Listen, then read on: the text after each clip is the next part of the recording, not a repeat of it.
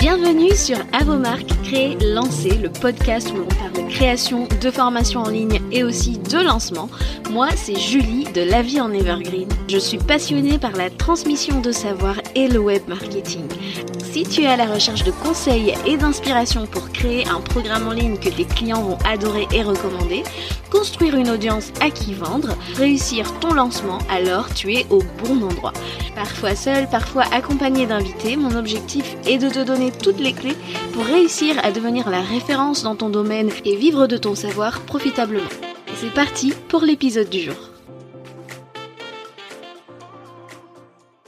Chers créateurs, chères créatrices de formation, je vous souhaite la bienvenue dans un nouvel épisode FAQ et aujourd'hui la question du jour est la suivante. Dois-je vraiment envoyer autant d'emails pendant mon lancement? J'ai peur de trop bombarder ma liste et qu'il y ait beaucoup de désabonnements.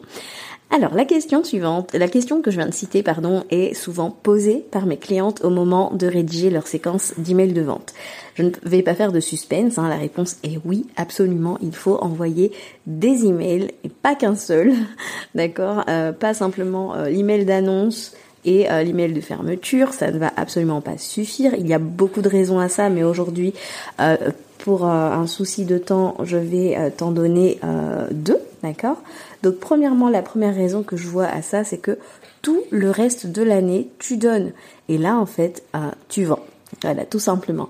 Admettons que tu as pitché sur ta masterclass ou ton challenge, et eh ben ton email marketing doit faire la suite du travail. Donc, comme je le disais, un email d'annonce ne va absolument pas suffire sous prétexte que tu ne veux pas bombarder ta liste.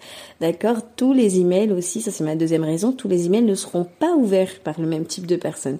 Et ça, à chaque fois, euh, quand je le travaille avec mes clientes, elles sont toujours surprises, mais c'est la vérité en fait. Et euh, nous, quand on rédige cette fameuse séquence d'emails de vente, on a besoin que tout le monde soit servi. Vraiment, il faut garder ça en tête quand on va rédiger cette fameuse séquence. Et euh, pour ce qui est des désabonnements, ce que je te dirais, même si oui, ça fait mal quand tu regardes les unsubscribes, eh ben euh, j'ai envie de te dire que ces gens-là n'auraient de toute façon pas acheté chez toi. ce ne sont peut-être pas tes clients idéaux, donc il vaut mieux qu'ils s'en aillent pour ne pas plomber euh, ton taux euh, d'engagement sur tes emails. Et aussi, euh, bah, même si c'est dur à accepter pour certaines personnes, ton programme peut ne pas être le bon fit pour eux ou alors ça peut juste ne pas être le bon moment. Donc si vraiment tu as peur de perdre des abonnés, moi je recommande toujours de proposer un, comment dire opt-out, opt-out pardon, une, une option de sortie de séquence de vente que tu glisses dans ton email. Au moins, tu leur proposes de euh, sortir de la séquence s'ils ne sont pas intéressés par ton programme mais qui veulent quand même rester sur ta liste.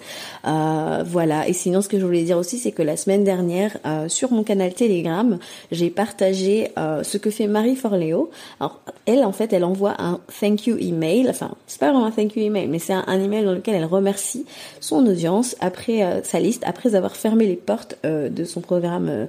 là, en l'occurrence, il s'agissait de Time Genius pour remercier ses abonnés tout, simplement euh, pour leur temps et leur attention pendant euh, son lancement parce que oui, elle envoie plusieurs mails pendant son lancement et donc elle sait très bien que le fait de s'inviter comme ça, certaines personnes peuvent ne pas forcément trop apprécier ou alors tout simplement bah, pour remercier tout simplement je trouve que c'est un très beau geste et je trouve ça super sympa. Et comme j'avais euh, comme j'étais tombée là-dessus je me suis dit que j'allais le partager avec ma communauté très privée sur Telegram. D'ailleurs si tu n'es pas encore inscrit je te mets le lien en show notes. Si ça t'intéresse bah, d'avoir accès à mes backstage ou alors quand, dès que je vois un outil, quelque chose euh, d'intéressant à partager à ma communauté de créateurs, créatrices de formation qui vont lancer, et eh ben je le partage là-dessus. Si c'est quelque chose qui t'intéresse, vas-y, va t'inscrire et on t'accueillera de l'autre côté. Voilà, j'espère que cette petite FAQ très courte aujourd'hui euh, t'aura plu, euh, aura répondu à certaines de tes questions sur l'email marketing pendant un lancement. si tu en as d'autres, n'hésite pas à me les envoyer en DM Instagram et je me ferai un plaisir d'y répondre sur une prochaine FAQ. Voilà, je te souhaite une bonne continuation. Dis à très bientôt pour un nouvel épisode. Ciao ciao